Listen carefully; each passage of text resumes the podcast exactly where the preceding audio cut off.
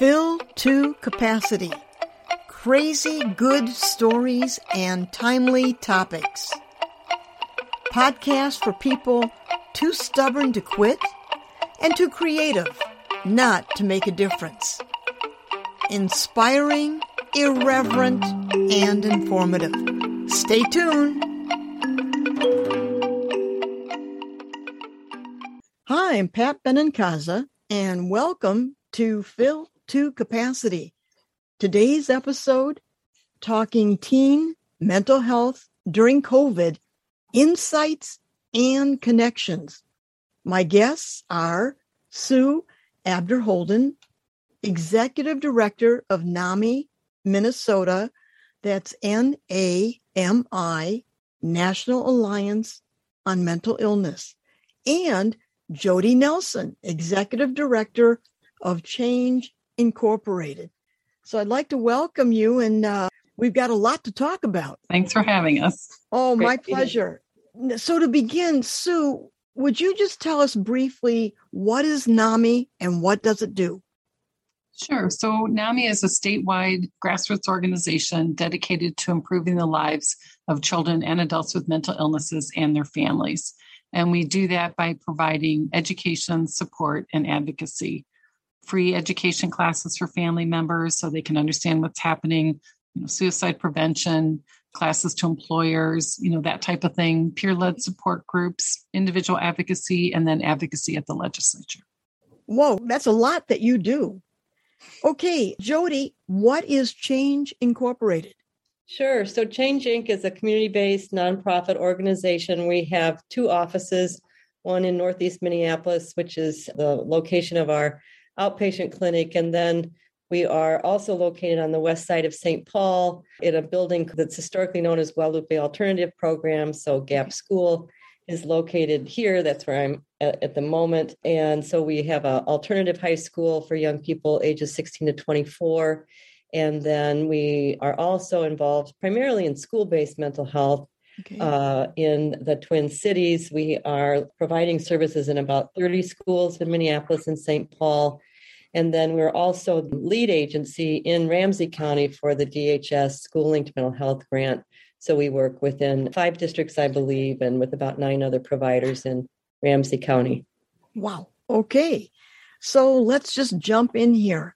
Adolescence is a time of rapid physical development and deep emotional changes. And it's in the context of school, family, and friends, peer groups, social interactions are a critical part of this development, then the pandemic stops everything. We have lockdowns, distance learning, families dealing with COVID, job and routine loss. So, how did this pandemic affect teen mental health? You want to jump in?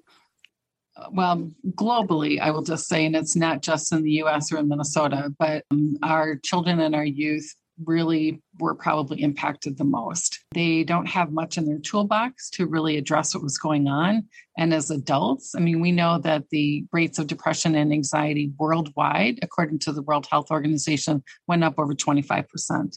So you have the things that were happening to the children and you also had the things that were happening to the adults around yeah. them. And i always kind of talk about when we when the pandemic first hit in march of 2020 we were all like we're in this together right? We've got this. Mm-hmm. it's going to be over in june. And then june happened and we were like okay this is not a sprint. This is a marathon and we don't know how many miles.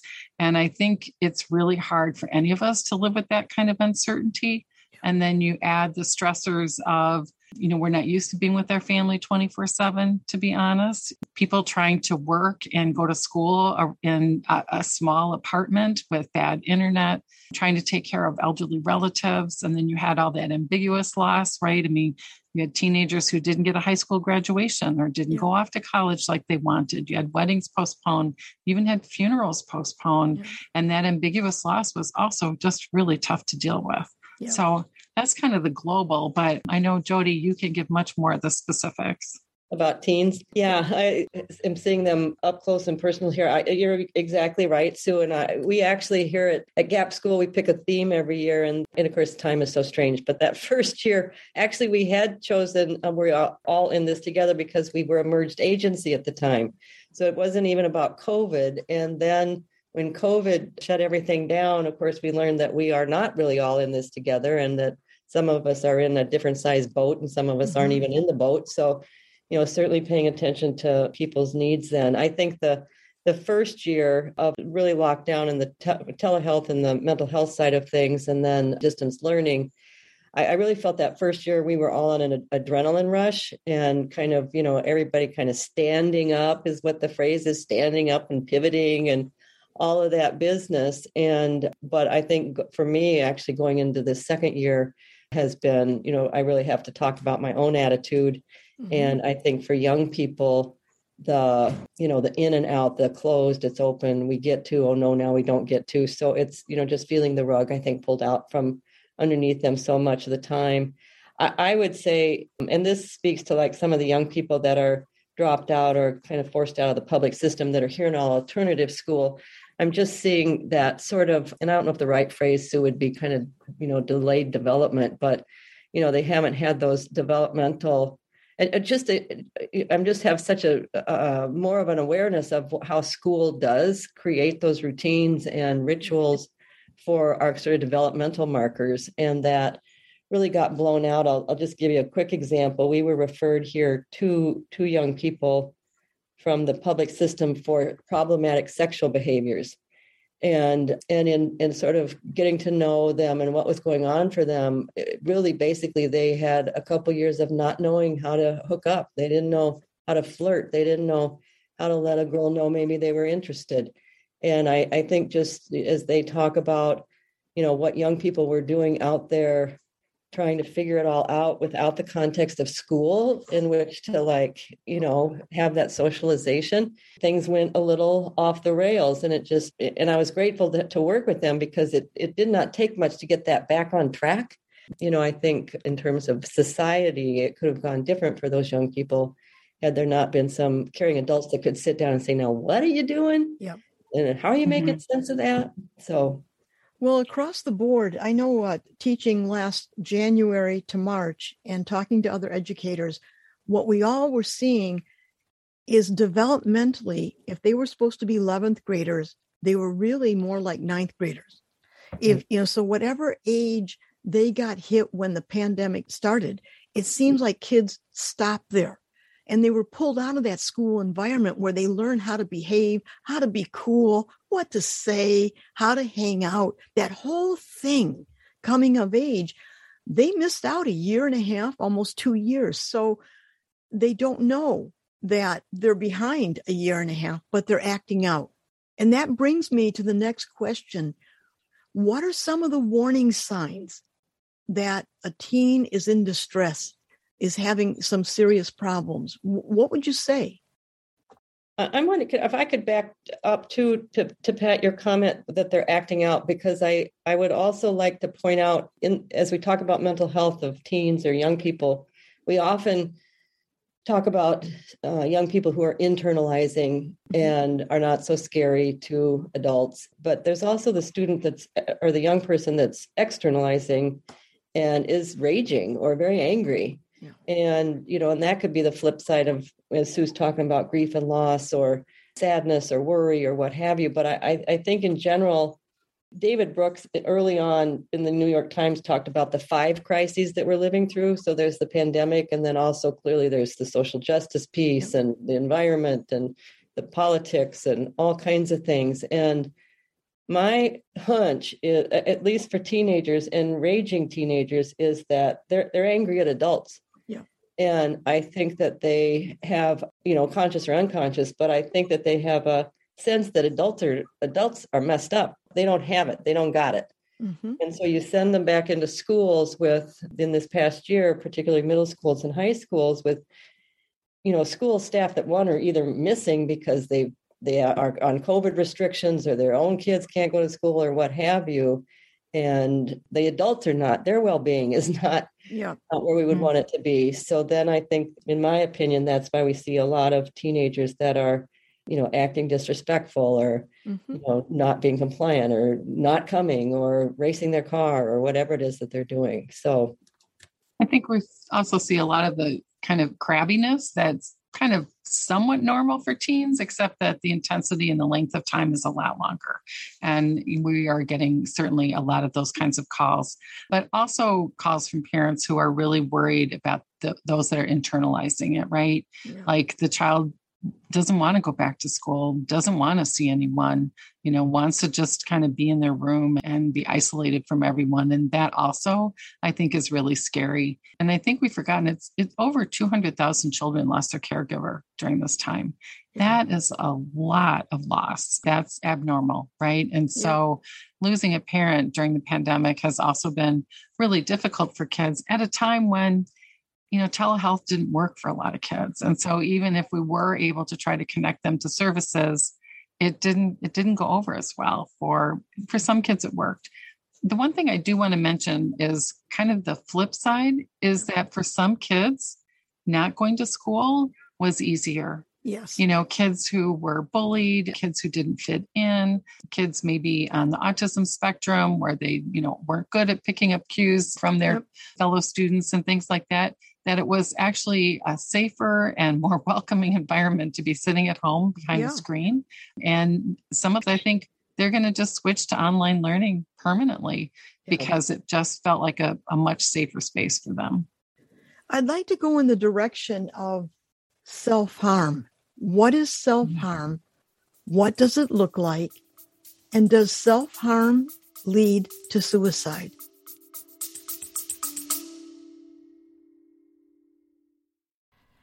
Fill to Capacity is brought to you by one of the most celebrated persons in history, Joan of Arc.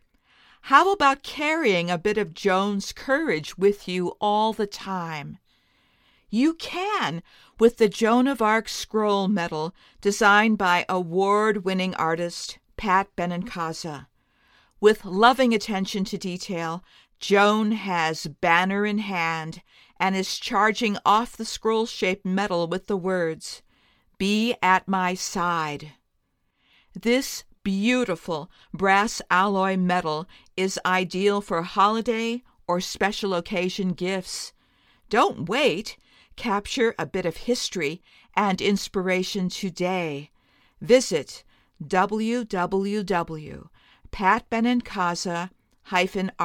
www.patbenincasa-art.com. Now, back to the podcast. I'll speak to what I know about that. I'm not an expert on on that by any means. I've certainly worked with young people who have engaged in different kinds of self-harm and I supervise a number of therapists who have that experience as well. I don't know that that leads to suicide. I don't believe that it does. Okay. I think for a number, uh, and particularly at, w- at what age we're talking about, for me, makes me think about anxiety. What are they being so anxious about? What are their fears? What are their concerns? For some young people, I, I had young one person tell me, "This is how I know that I'm alive."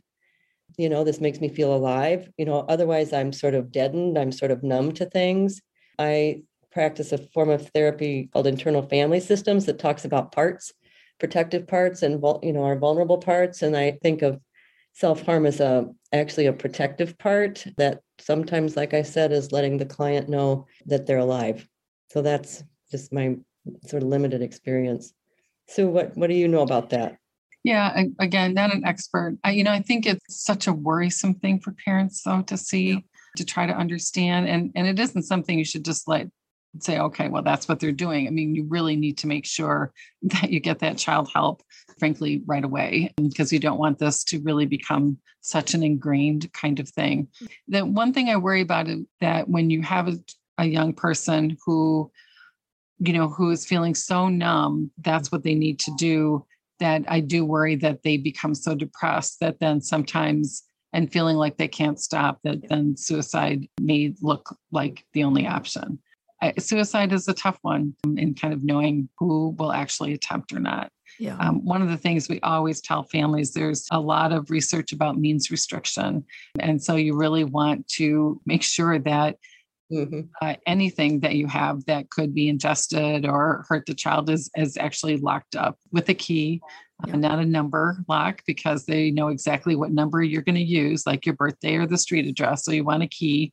Um, and I've known parents who have put it in a, a kind of a uh, one of those medication boxes or locked file, yep. little kind of file cabinet thing that you can carry around and put it in the trunk of their car to really try to keep those kinds of things out of the house, not be able to access it. That leads me to another group. I'd like to talk about marginalized teens, teens struggling with gender identity, the LGBTQ struggle, the bullying.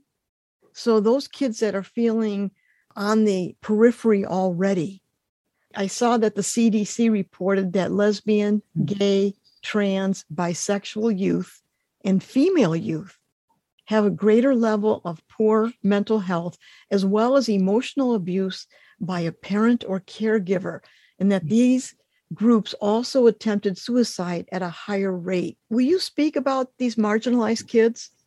I'll say a little bit about that. One, in some of my experience, speaking back to when Sue was talking about some kids have thrived during COVID and distance learning, and I'm aware of some of the youth in those populations that, you know, had a little breather from pressures and bullying mm-hmm. and that sort of thing. And I think to the degree that they are are and have been able, whether through social media or, you know, let's not kid ourselves that teenagers didn't hook up anywhere and stay home the whole time. You know, I think to the degree that they have a community and are connected to a community to, and to peers, that helped as well. But I do think we talked a lot, those of us connected to schools, to the fact that with young people not in schools, we didn't have our eyes on them.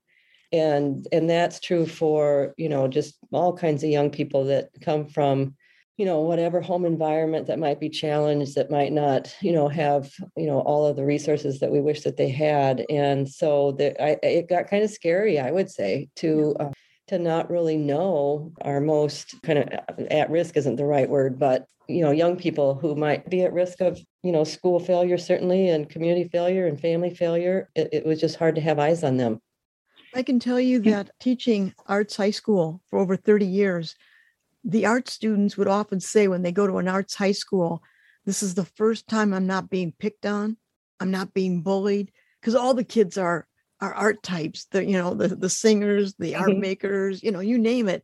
So if they come to school in their jammy bottoms and you know, hair spike, no one cared. It, mm-hmm. it wasn't about that. They were respected for being mm-hmm. creative people. And when they could not be in school, they lost their community. So right. that was a group that really struggled with the fact that they couldn't perform, they had difficulty making art at home. So this whole thing about marginalized, and also I think that the pandemic really accentuated class and race structure, that kids of color were struggling with mental health issues and the fact that like rural kids didn't have internet access in some areas. So it seemed like the pandemic really magnified a mm. lot of the I don't know how to say it, the weak spots in our system, in our schools, in our care. Well, and I think that was uh, really in some ways impacted by kind of outside of school. So when you look at who caught COVID at a higher rate, hospitalized at a mm-hmm. higher rate, and died at a higher rate, it was people from the BIPOC community. And so naturally, then those children would also be more impacted and tended to be people who, uh, bus drivers, uh, people working in grocery stores, you know, in nursing homes. So people who really didn't get to work from home. Yeah. Had to go out every day. And so, you know, when you're worried about your parent and you may be in charge of also the distance learning for any younger siblings. That was a lot. And also underestimate the impact of George Floyd's murder, you know, on young people and just the, uh, you know, just a whole, horrible, another traumatic event to add to their lives. We were in my agency, both in terms of the school based work in Minneapolis and St. Paul, and then our own alternative program. Certainly the first year, I just felt sort of desperate about basic needs. I'm like, do they have food? Do they have food? Do they have food? And certainly got involved in also given the social unrest got it, it trained in some just crisis counseling, FEMA crisis counseling. So it wasn't deep, you know, anything fancy diagnostic assessment. It was like go see if they have food and assess for these sorts of things. And I, I wonder as we go forward, and we talk a lot in different venues about increased mental health needs. I think the needs are so great that, you know, we're going to need to be much more creative and have a continuum of how we're going to provide those services for kids and families and communities. So if we can take some of the lessons learned from the last two years and do some things differently. And it's for even before COVID, there weren't enough beds, counselors, health facilities, school supports to meet the needs with kids struggling with mental health issues. And then the pandemic hits. And again, it seems to magnify the shortage of those things. So, how do we reinvent meeting the needs kids in trouble. I mean, it seems like the pandemic is showing the weak side. So we have to get creative to mm-hmm. find ways to to make sure those kids eat, make sure they can get to a counselor or mental health facility if that's needed post COVID.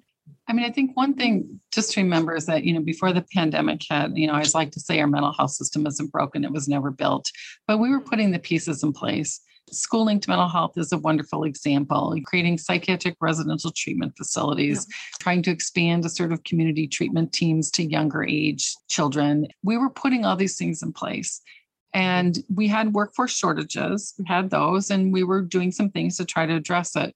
But what the pandemic did is it just it blew everything up. Um, so not only are the needs greatly increased, but the number of people working in the field have decreased. You know, you've had people that have just said, you know, because maybe they have to take care of their own children, right? Who have just dropped out of the workforce. So they were older, which we knew was one of the problem in our workforce yep. is that we had a lot of people who were older and just decided to retire. And so that has actually really hurt us more. Yep. There are a number of things that are moving at the legislature that we're hoping, of course, will pass to really look at increasing our workforce. So, how do we grow our own? So, people who are maybe working in a mental health clinic or a residential facility, they know what the work is like because they're with mm-hmm. the kids every day. And it's like, well, so why not pay for them to go get their graduate degree? Yeah. Um, we know when people graduate, a lot of them don't go on to get their license, almost 50%. Why? Because they have to pay for supervision and they have to find supervision. Well, let's pay for supervision. let's yeah. make it really easy for them. A bill that we passed last year is we're paying for BIPOC mental health professionals to become supervisors so that we have more that can connect with people who are just finishing up their degrees. So there's lots of good ideas out there that you know we're trying to get across. You know, even when we look at psychiatry, we have more people that want to go into psychiatry than we have psychiatric slots, residency really? slots. So we have enough people who want to do the work we don't have enough training programs for them. There's a lot kind of mixed all in there. There's not like one thing that we can do, but we can't just put more money into our system if we don't have more people to do the work. And I don't know, Jody, if you've seen problems in terms of hiring enough people to carry out the work. But well, yeah, I, everything you're saying, Sue, I, I feel like we're the we could be a case study for that. And yet, good news is that a lot of people, I think Sue's uh, and I are have been working at this for some time, and and there's a lot of other folks as well that have, you know, we've got some. I think we've got some wisdom in the state and certainly some experience to draw upon. And there's a lot of good professional relationships between people that I think if any state can figure it out, it could be Minnesota. Yeah, there's just a lot to do. And I was department chair of a marriage and family therapy program at Argosy University that closed just before the pandemic. Hmm. I was able to, you know, cherry pick interns there for a while and really promote school based, which is a love of mine because I both love education and therapy to really promote young people going into that particular part of the field. And a concern I have now after the last couple years, particularly this last year, is some people who were doing a really terrific job in school-based work, which is its own unique setting, have said to me, "Boy, after this year, I don't, I don't know that I want to continue to work in schools." So I know there's almost a reknitting, a restarting. We're going to do a school-based conference again this fall at Cragun's, which we've missed for a few years. And we were just talking about the theme for that. And it really needs to be restart, renew, reinvigorate, resilience. And so I think for folks just being up for that work of reknitting some things together. Do you think that the pandemic has changed the stigma of mental health illness? Yes. So so I kind of think about it in two different ways. So we've actually tried moving away from using the word stigma because when we talk about why won't someone share that they're struggling with their mental health, they're afraid of discrimination. They're mm-hmm. afraid that if they're an adult that they won't get the job or they won't get a raise or be promoted. As a young person, maybe you're afraid people aren't going to understand and they're mm-hmm. going to like if you're with schizophrenia, you know, oh, you're going to shoot me or something like that. So I think they're afraid of people's reactions mm-hmm. and kind of discriminatory attitudes. But what we have seen during the pandemic is most everyone has mm. felt anxious or depressed yeah. during these last two years. I have never, ever in my life seen employers wanting and caring about the mental health of their employees. I mean, truly caring, not just putting out a little, you know, yep. cute slogan, right? But but wanting to know, okay, what else can we do? Because we get those calls. We do a small training uh, for employers and get way too many requests that we can actually fill. So so I think there is greater discussion about it, which I think is great. Even at the Capitol, I mean, they're talking about it all the time. So that's if I can try to pull anything good out of the last two years, I would say it's people are much more willing to talk about it and are much more empathetic about it because they've had those days where they felt like they were almost verging on a panic attack because they just didn't, I couldn't control what was going on. I think that's right. So how do we how do we get teens to ask for help? especially when we're in this pandemic time where some are coming out of hybrid learning, long distance learning. Uh, there's an uptick with COVID again. So we're not really sure if we're going to be in school, not in school. How do we get kids to ask for help if they're struggling? Uh, one of the kind of metaphors that I have in my mind, and this this speaks to caring adults in the lives of kids. So one is I want to support caregivers, whether that's teachers, parents, guardians, grandparents, whoever. And the metaphor is when you're on the airplane and they show you how to use the mask, the oxygen mm-hmm. mask before the plane takes off, and they tell you to put the mask on the adult before you put it on the child. And so, you know, one thing is in our work is you know, I just want to pack around young people as many caring adults, whether that's coaches, mentors, assistants, you know, teachers that are are there and available for for a teen or a, a friend of a teen in in need mm-hmm. to be mm-hmm. able to speak to an adult to say, you know, my friend needs help or I need help.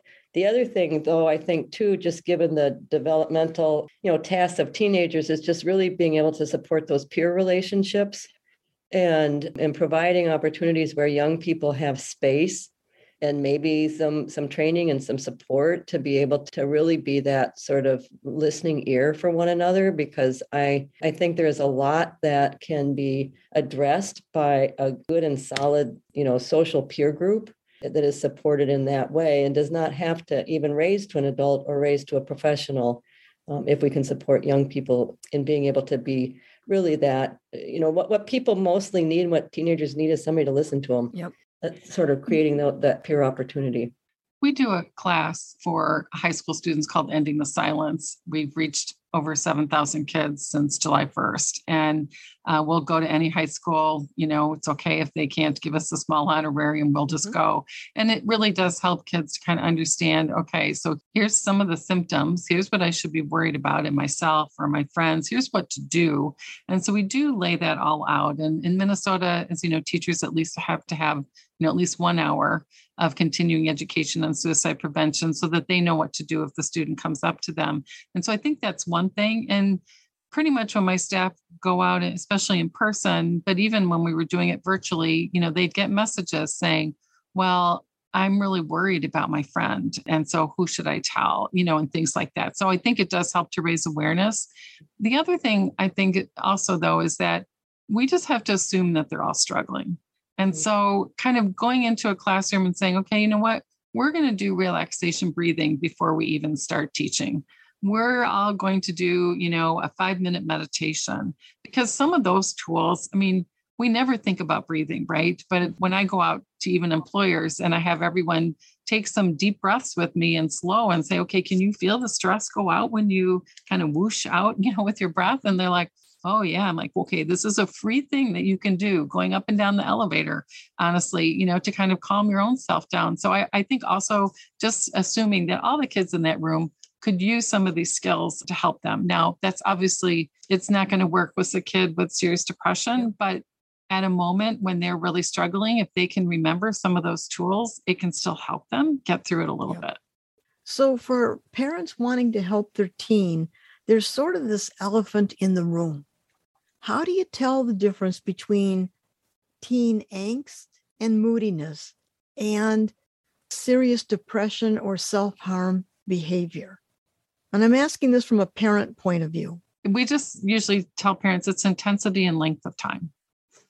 And Jody, why don't you add to that? Yeah, and I would say, you know, reach out and and don't put it on yourself that you also have to be your child's therapist. You are the parent, and there are places that you can ask that question. So I would I would also encourage parents who are at the point of wondering, which is this? I would reach out to a professional of some sort to ask that question. You know, to just consult because that's what we yep. do. I mean, we do that all day long in our profession, right? I mean, I oftentimes am not you know, even in making a diagnosis or whatever, I don't know, there's 10 things here. So I'm, I'm going to consult to figure out, you know, get some other brains in the room. But I mean, if you know your own young person and they're not who they were yesterday, you, know, you want to ask some questions about that. Now, you know, some of that is, is just growth and development, and teenagers can be all kinds of things, but there's just been a, a radical change. They used to sleep a lot, now they don't sleep at all. They do not eat, now they eat a lot, you know, paying attention to those patterns too.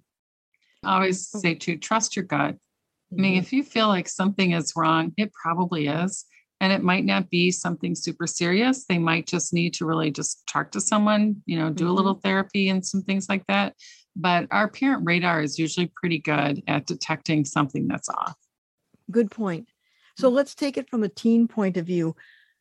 The teen that feels like they don't have a trusted adult in their life, the teen that's really isolating in their head and things are going on. Are there support networks for these teens? I mean, is there a hotline? How do, where do they go? Who do they reach out to? I'll speak to school-based work, and and that's not the panacea for everything. And that you know, there's one or two people in the school, but that's kind of part of the reason to embed uh, folks in schools. It's that it's the you know I kind of think of it as a social justice issue for teenagers is its access. So mm-hmm. you know where where are they? At, whether that's school or that community center or street corner or wherever, and let's let's go to where they are.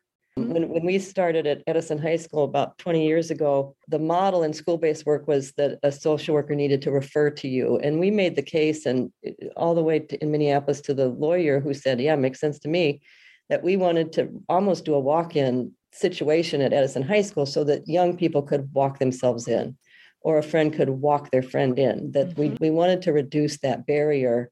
That school social worker who you know has 500 kids on their caseload we don't want that to be a barrier to that young person being able to get some help. So i think as as we can think about what are the barriers to access that's what we want to think about there aren't many kind of online peer groups and things like that. We don't have peer support groups for people under the age of 18 just because, frankly, of the liability issues. Yep. We have a class that we teach called Progression for uh, teenagers and young adults to kind of help them think through these things. But the other thing, and I tell parents to do this, is to put the crisis text line on your refrigerator.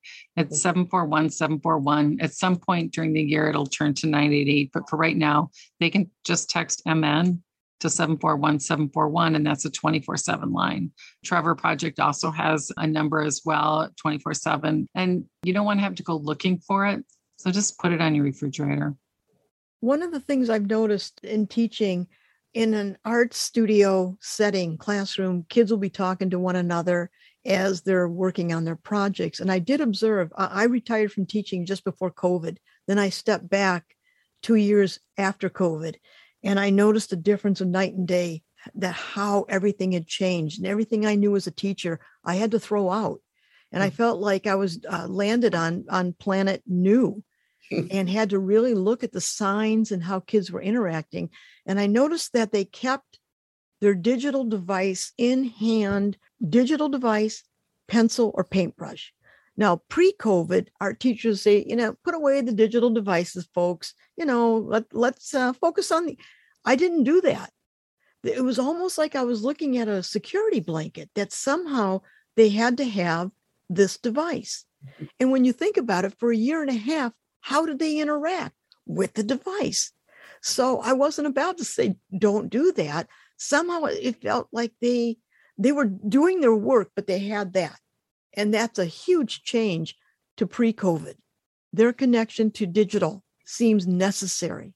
Yeah, Pat, I think you might need to do a PD for teachers because I think you're exactly right. And I think pre COVID, and certainly in the small alternative school that I'm a part of, there were things about your phone. You need to give up your phone or put your phone here if you don't do this with your phone. You know, mm-hmm. there was all that business, as well as parents and devices, and, you know, talking with parents about they're not going to sleep because of all of that connection. But I, I do think that well and you know i'm sitting here and i've got both of my devices right here as well so yeah so you know i feel that as well and I, you know that sort of you know what's going on in the world and what, what have i missed but i think you're right and I, I have been thinking lately just with the teachers here in this alternative school is we really need to have a fuller understanding of what is the purpose and really just lean into curiosity with young people because it is more pronounced i mean we've had yeah people here say, you know, well, I'll just quit school then, and I'm I'm not gonna I'm not gonna put my phone away. I'll just quit school yeah. instead. Yeah, it, it has different meaning, and we need to figure out what that is.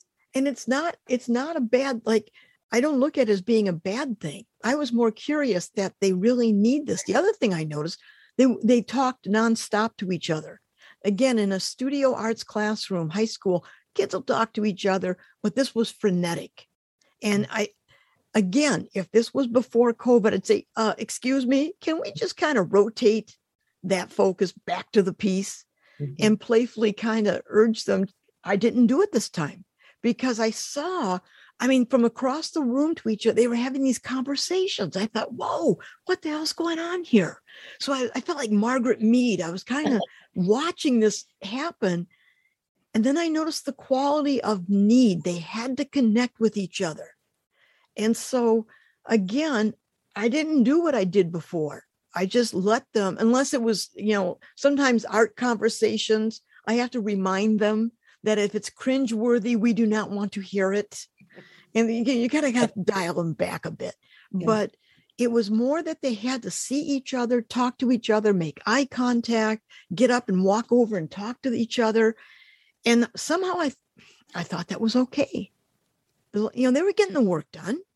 Yeah. My only worry is that we've also seen that that becomes the only way to interact, you know, yeah. when they're at home or whatever. And so I do think doing things with people in person is still like really important. Those are skills they need. It's not the same to text. Uh, no. to someone as it is to be talking to them in person and doing something together. And so that's my only worry in all of this. I think that's true for us adults too, Sue. I we had a I had a staff person today that I asked to come who usually doesn't is works remote on Tuesday and I asked her to come in.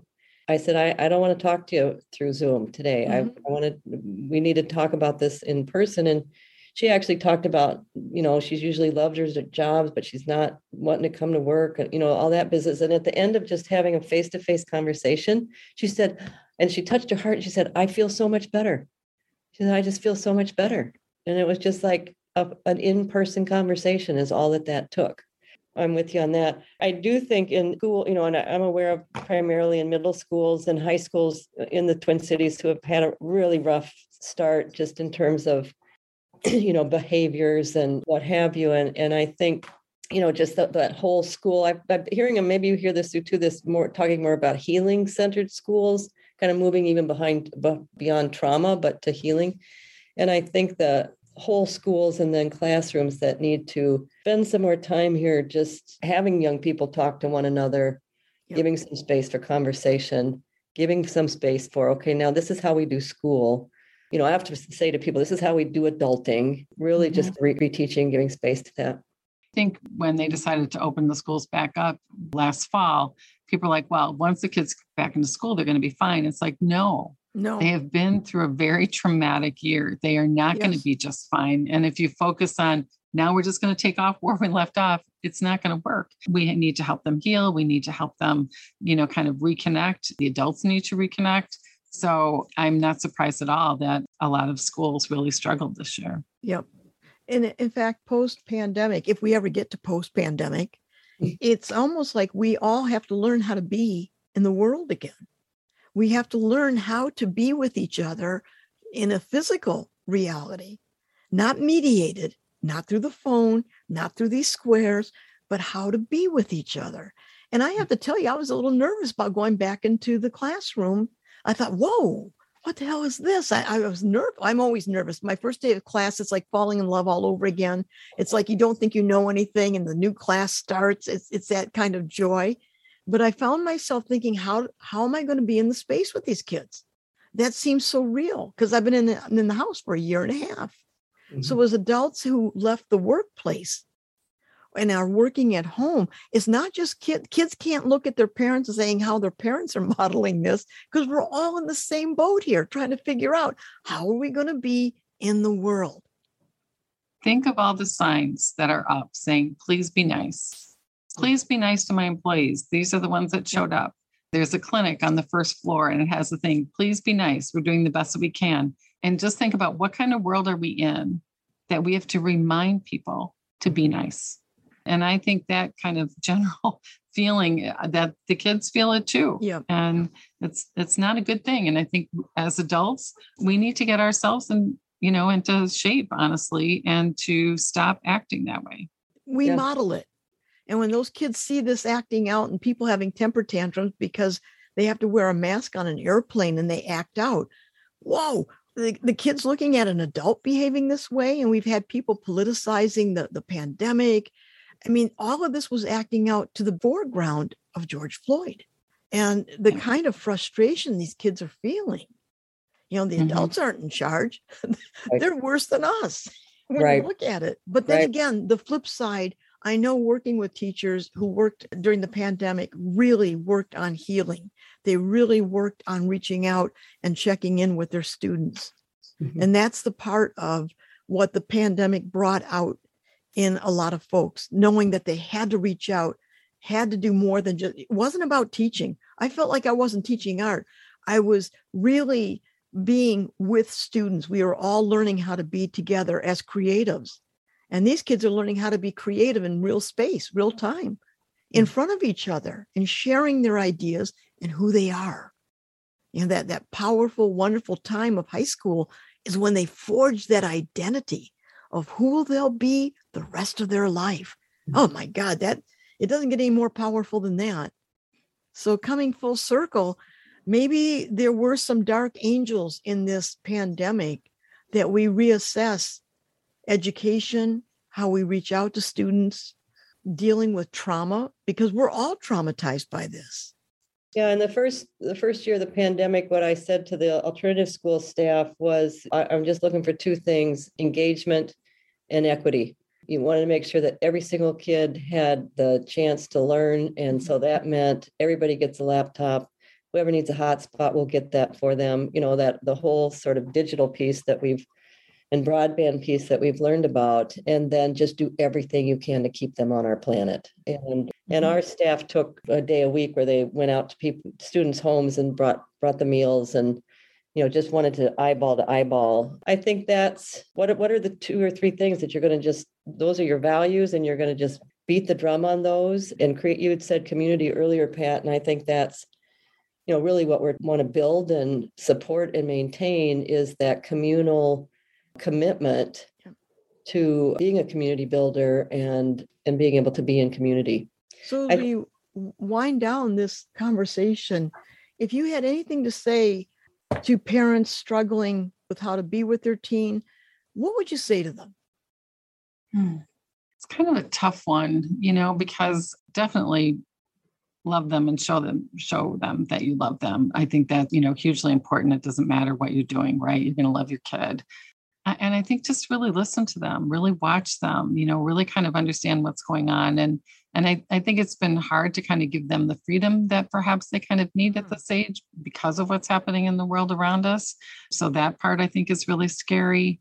I boy, there's no easy roadmap out of this, to be honest. I mean, dealing with teenagers, having had to dealing with teenagers before the pandemic was tough. I mean, teenagehood is it's a hard time, right? Because they're supposed to be pulling away from you. So then they do things to make it easier to pull away from you, right? And so it's a, it's just a it's a hard it's a hard time to get through no matter what. And my kids were, you know, pretty easy as teenagers, but even even then there were things, right? But I think after the pandemic, after George Floyd's murder, all of that kind of stuff, I think it's just so much harder talk to other parents to make sure you're not alone. We've got videos that you can watch and things like that that are short. We call NAMI moments, 15 minutes um, that, you know, make it easy for parents to watch. But I don't have a clear roadmap for you, that's for sure.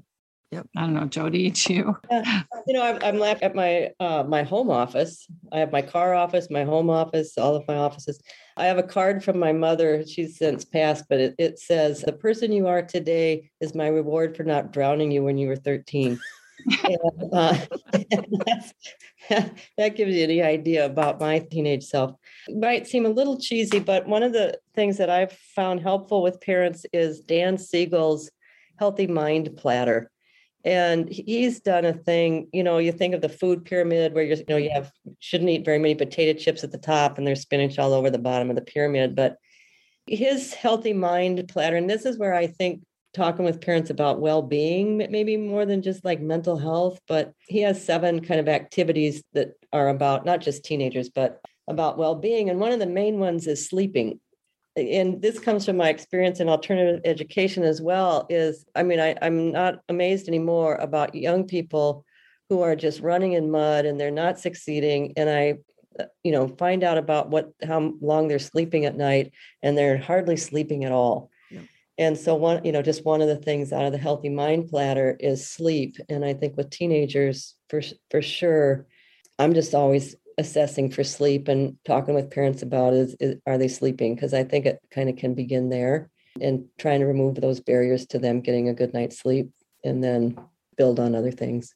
Okay. Well i want to thank you sue abderholden and nami and jody nelson change incorporated. In fact Thank you to all of the organizations helping people with mental health issues. Pandemic or not, we are in this life together. Yes. And listeners, in the show notes, you will find links to everything we talked about in this podcast. If you get something from Filled to Capacity, please subscribe on Apple, Spotify, Podbean, or wherever you listen. So thank you for joining us.